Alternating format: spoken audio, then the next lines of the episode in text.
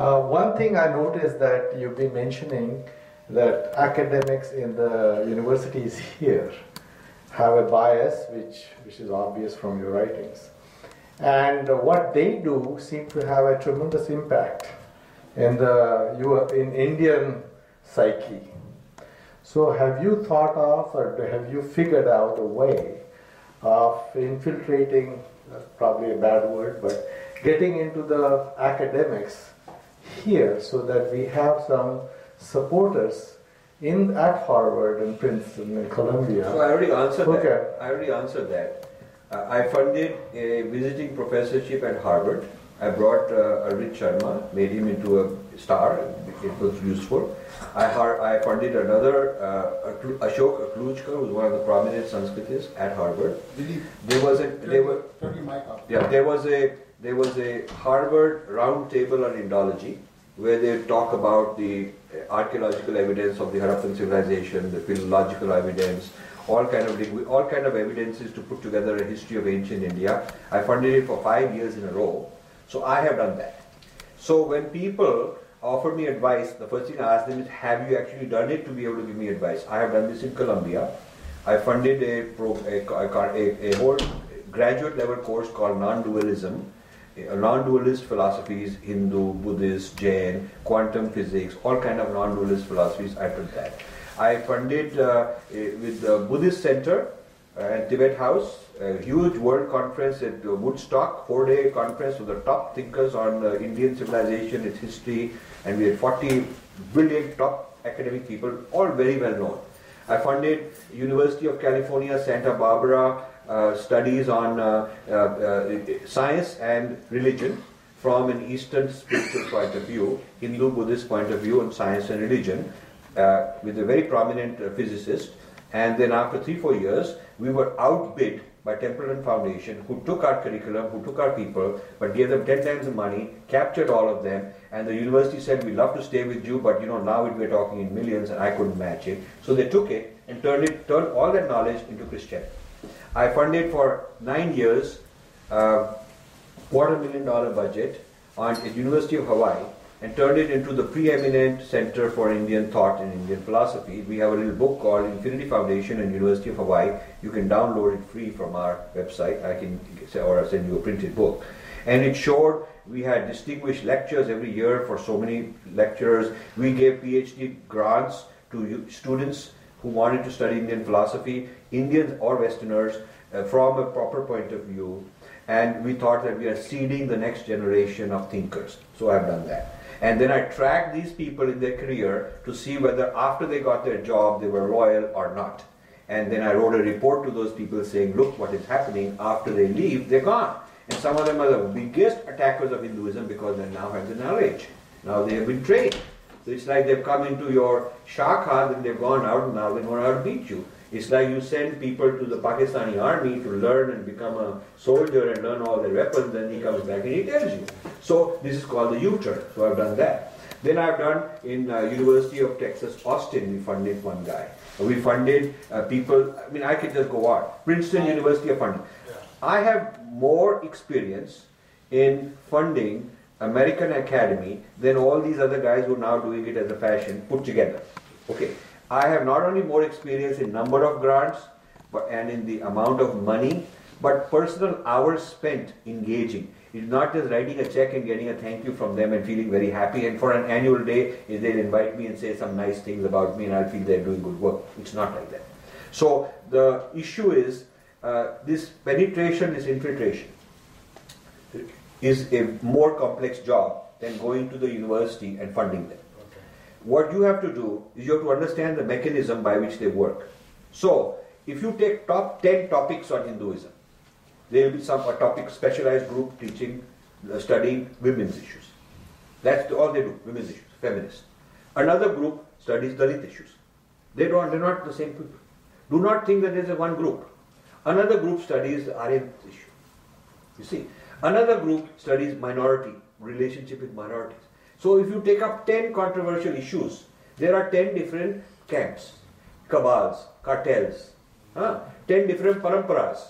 So Wendy Doniger's parampara is different than Witzel's parampara. Wendy Doniger's parampara is only Freudian psychoanalysis. How do you Freudian psychoanalyze Hinduism? So you have to first get a map of the landscape, which is what I was telling Rajat Gupta. You have to do industry analysis and do due diligence and say these are the 10 paramparas on these 10 tom- topics. And this, uh, which one am I going to specialize in? So I tell people who want to fund something, pick one topic, pick one issue, pick one parampara of that issue. Target that you want to change. You will spend 10 years, you'll be lucky if you can make an impact on one thing. Do not this miss mash कभी भंगड़ा हो गया, कभी हमने गीता का class का एक lecture डाल दिया, वहाँ पर किसी ने कुछ और कर दिया। It is just diluting yourself making food officer because you cannot make an impact in highly specialize field like the academics is you cannot make an impact being a journalist you have to make an impact only being as specialize as they are and if you take up women's issues I will respect you okay और you take up Dalit issues I will respect You want to say in your charter that this issue, we will make an impact in 10 years. We will go to every conference, we will read every paper, every dissertation, every scholar. We will understand their position, we will give responses to it. If you are doing it that way, I will respect you. But none of our people are doing it that way. It's too much hard work. They're lazy, tamasic, simple, quickly they want some glory. They want to be in the good books of all these people and get their pictures taken out in the newspaper. It doesn't work. Yeah. So this business of engaging them is an important one if you know how to do it the way I'm telling you. Now, if you want to do it that way, take women's issues. Okay. So we'll take one issue, women's issue. It is a very big establishment. It has got, I would say, in the last three three years, everyone who's written on women's issues in India in every journal from history point of view, sociology point of view, anthropology point of view, religion point of view, politics point of view, human rights point of view. From all the different points of view, all the different journals, written a, a view that you would not agree with, that you and I will not agree with, you will find 300 to 500 people just in that one parampara. You will find them situated in Indian universities all over the place with degrees from here. You will find them in major universities, you'll find them in Georgetown. You will find them in George Washington. You will find them in all these places. So, you know, I am telling you, forget this big business about Hinduism, it's too big. Just take one issue and just focus on that. So, our people, without, it's like saying कि हम तीर कमान के साथ वो tank army के साथ लड़ेंगे हाँ लड़ेंगे अपना बेवकूफ बनाएंगे This is the problem. So, what you need, what you need is a training academy where you can train large numbers of people to become very tough thinkers, debaters, arguers, rigorous people. And the amount of uh, money needed for full-time faculty to do the training and scholarships for the students and then getting them jobs because the student cannot be some part-time housewife who's doing it for personal knowledge but then won't learn. This is what happened with the Hindu University in Florida. They didn't produce a single faculty because they are not of the quality grade of knowledge they're more like hobby and personal enhancement. Not one person got a job as a faculty or as a teacher anywhere after 10 years. So it was a waste of money. Millions of dollars gone for no reason. So you have to have, say, I am going to produce faculty. Okay, I'm not producing uh, undergraduates who go into medical school and they took one course in Hinduism. It doesn't do me any good. If I'm giving money to a place like University of Southern California, which does not produce PhDs in religion, it's a waste because then you're not producing the faculty for the next generation. You follow what I'm saying? So if, if all you're doing is undergraduates learning, whose major is in business or major in the Indian, that they're learning, that is like the Bal Vihar at university for $3 million.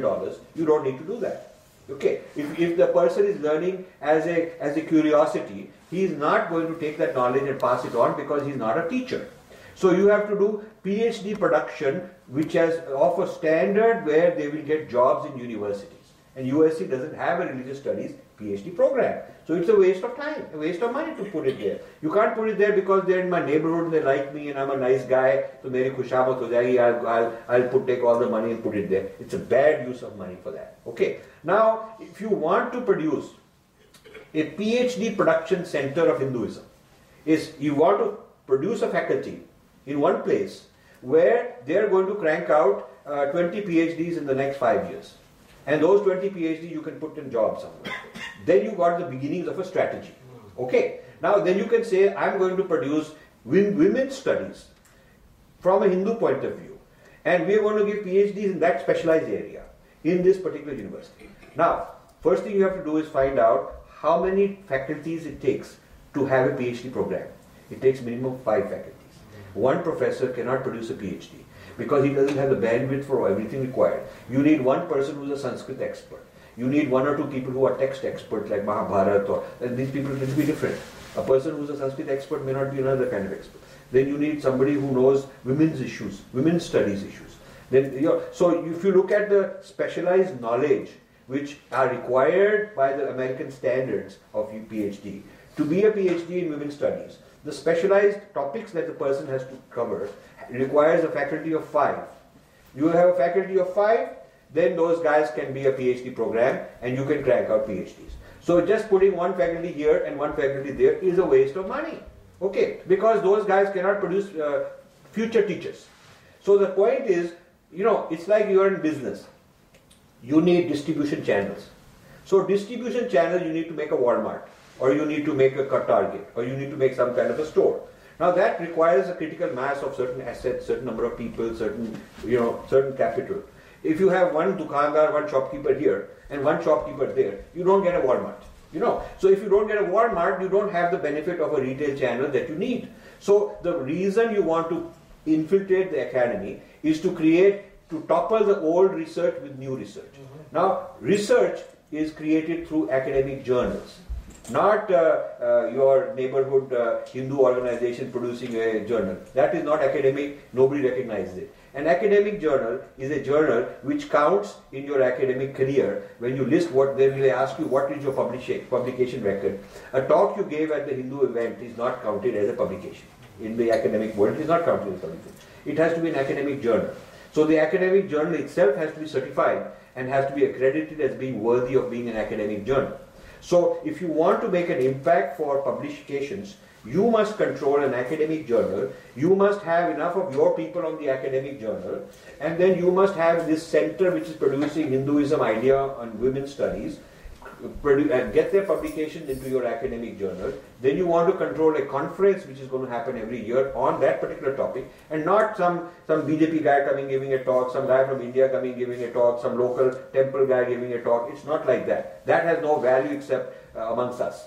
Okay, if you really want to infiltrate the academic world, then sir, I will suggest you do a study like I'm just telling you. You first do a study of what it takes. Yeah, and, and little money here and there is a waste. It's like if you dig 10 wells shallow, it's a waste of, you won't get water. You take all that money, you dig one deep well, and you will get water. So our, our, I have done this mistake. I have done some good things also, but at least I have learned I have done it so that I am learning from it and I can write. I can tell you, I gave funds to this guy, what happened after he got the funds, what he did wrong, or maybe he did it right, but his PhD advisor didn't let him through, or maybe he did it right, but nobody would publish his book. I have been through that. So I am telling you, these are the mistakes we should not make. At least I have learned and I've become who I am by making mistakes. But our people are just throwing away huge sums of money. I wish I had 10% of what these guys are spending, and I can produce some good value out of it. So I would not endorse just throwing away money, hoping you'll win them, just scattering all this money. Same project of you if you build a, a seminary in Hinduism, a Hindu seminary in India, like you have seminaries here. Seminaries where you're teaching people at postgraduate level and they become thinkers, scholars, and then you plant them in various jobs. If you produce, like we have IITs producing tech people for export, we should have a seminary which is producing world-class Hindu scholars. And your, it will be very cost-effective in India. You get a, a, a friendly state or whatever, produce a Hindi seminary, and give them advanced degrees, and teach them world religions, teach them comparative religions, teach them all Western thought, Indian thought, like they should know. Mm-hmm. So they should not just know Sanskrit in our tradition. They should be able to debate on anybody's turf. Teach them good articulation and debating skills and media skills. And if you produce a whole lot of such people, I call that the home team. I coined the phrase the home team. And I started writing, uh, uh, giving talks about the home team for 15 years.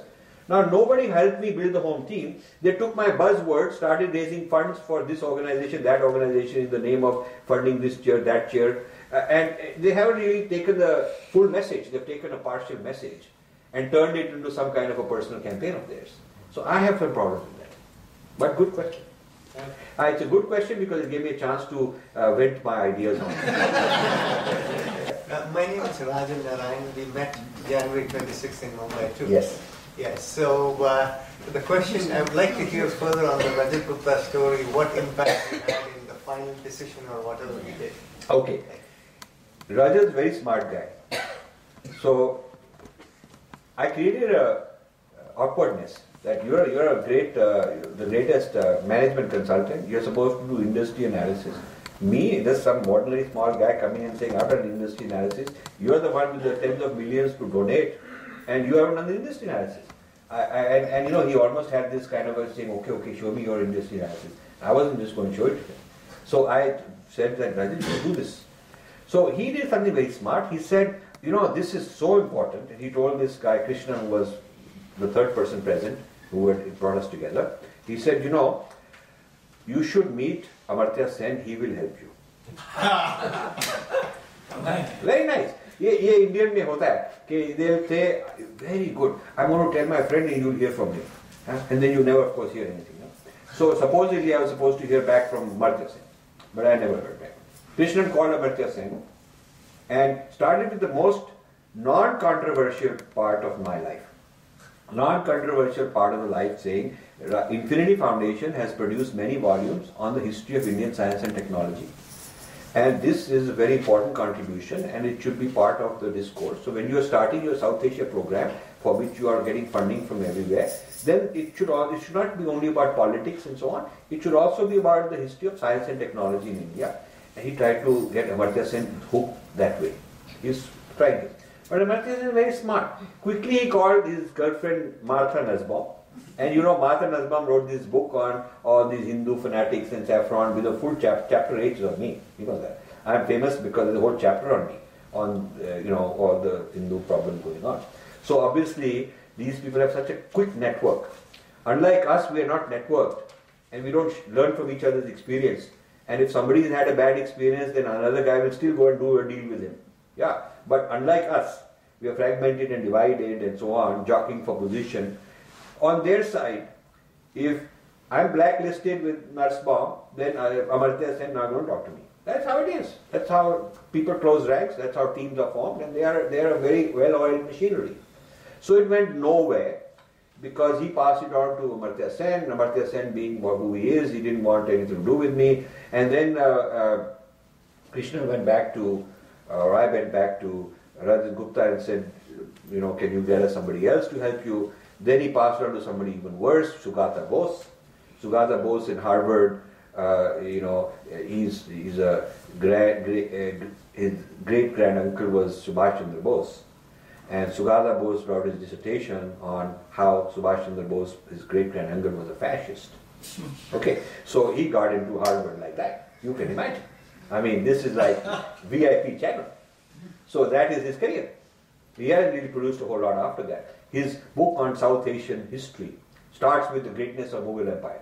पहले उसके पहले was bunch of tribes and fighting and uh, uh these uh, uh, Aryans coming and whatnot and what some a bunch of people. Then the civilization starts with the Mughals. Yeah, that is Sugata Bose. And his very close, the person who lived with him in England and was his student was this Ayesha Jalal who is a Pakistani. And she's in Tufts University, or maybe now she's in Harvard or not. I mean, they're together. So they're and I have critiqued all these people. I have exposed them, I've exposed their links, I've exposed who funded this and what was going on. And so they, they know when they see my name, they know it's bad news, that if I have to come in, I'll talk about all this. So it didn't go anywhere. And, and my, uh, see, I've had the ability, I have the courage and my loyalty to my tradition to walk away from a very high profile, prestigious relationship because I feel it compromises who I am. I would rather be loyal to who I am than try to have my ego stroked by some very important people. I was into Harvard in a very big way as the only Indian and Hindu sponsoring events And in the 90s, there was no Tatas there, there was no uh, uh, this uh, uh, Mahindra, Anand Mahindra funding there, there was no Infosys. None of these guys had arrived, they were not into all these things. I was there, I was felicitated, I was brought in by the dean, I was given all this VIP treatment, I stayed in the uh, uh, university guest house, I did all of that in the 90s. But I realized that the treatment of India after all of this was not on par with the treatment of China. Because in the case of China, the government was involved. And the, the billionaire businessmen who were involved were very, very nationalistic. Whereas our government is not involved in promoting, and our uh, billionaire businessmen are only promoting themselves. They want a seat in the board because it will be good for business. They're not really promoting India or Hinduism. They say they are, but they're just giving the money and letting them do whatever they want with it. Now there was one very good uh, Prabhu, there was one uh, Prabhanath Rath, some name like that. He was the Indian Consul General in New York. so when he became the Consul General, he called me and said, everybody has told me that there are a lot of issues we didn't even know about, but they've told me you are the expert, I should consult with you. So he came in his limo to my house in Princeton, spent a whole day, and I gave him this kind of a talk of what is going on, what is not. And I must say he was very sincere. While he was there, he was very sincere. He said, the first thing I'll do is I'll organize a talk in the consulate, and I'll bring important people. Would you be willing to give a talk? I said, sure. So he had a luncheon, three-hour talk, I, Q&A and talk, and there were all these people from Columbia University, New York University. Many of them were our sepoy types sitting in those universities. But this consul general didn't know the difference between one kind and the other kind. They were all sort of nice people, and they all have good things to say about secularism, democracy, India, greatest, this, that. But beneath it, what they are doing, they didn't know.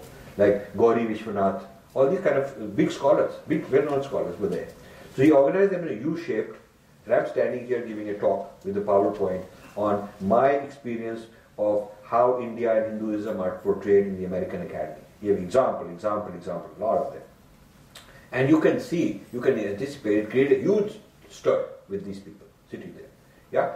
And uh, he, he was supporting. In spite of all these guys saying, he didn't sort of sell me out and say, okay, Rajiv, you're out. These are the, this is the power base, power structure of New York. I'm going to be on their side. He was pretty good. He supported. And then after that, every time he would be invited as the Indian consul, consul guy at some big event, he would call me for advice. So one day he calls me that he said, uh, I'm, I'm on my way to Harvard and there is a South Asia conference. What should I say? So I said, first thing, who else is on the panel? Who is moderating? Tell me that because then I can look it up and tell you a little bit. Have you checked them out? He said, no, no, no, they must be good people because I was invited by Sugata Bose and this one, that one. So I said, but you know, you don't know what you're getting into. So I wish you had told me a few days earlier. So at least he read out, he said, okay, there is this guy, there is that guy. I said, I'll call you back. So I called him back.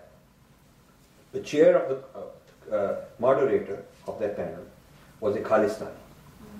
I told him that this guy in the Asia Society website, they've listed him and uh, uh, he, uh, he's, uh, he's been felicitated there and these are his positions.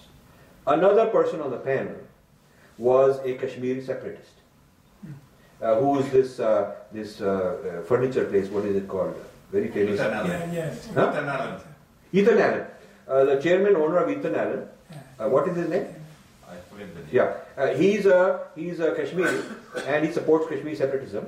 And on his website, on the Asia Society website in New York, uh, this guy is listed, he was at that time a board member, and his son died fighting the Indian forces in Kashmir. He mentioned it proudly. Mm-hmm. His son died fighting the Indian force in Kashmir. Now, what more do you need by in terms of knowing who he is? Mm-hmm. I told this to the consul general. He immediately U-turned back. He said, "I'm not going to go." He said, "I called in some reason. I don't want to be trapped." I said, "They'll make a fool out of you. They'll have it on video camera. They'll go be they'll put the whole audience of certain kind of people." Mm-hmm. And this is this is where a Chinese guy would never go for that trap. He would never go for that trap. He would refuse to accept a one-sided, a one-sided moderator and a one-sided panel to just uh, dump on him. At least there was this one consul general who was like that. But then he left and others came and whatnot. I found that the Ministry of External Affairs and the Indian embassies and consuls there are not really into our wavelength. Not into our. Uh, they have uh, felicited uh, some authors who are on the other side in the Indian embassy and never, not only never invited me, never let me even be a respondent to a talk like that. Never. All one side.